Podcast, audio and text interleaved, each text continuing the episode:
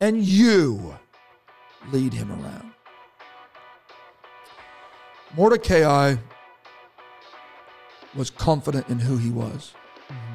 Mordecai knew that he was a child of God, knew that he was a, he was a Jew. Here we go again with that Jewish identity. Yep. I am a child of God. I know who I am. And because I know who I am, when when Haman comes through and demands that I worship him, I don't do that because that's not who I am. I only worship the one true living God. And that was what was infuriating Haman, is he could not get Mordecai to lay down his identity That's right. and worship him. Mordecai never, for us to know, desired what Haman had.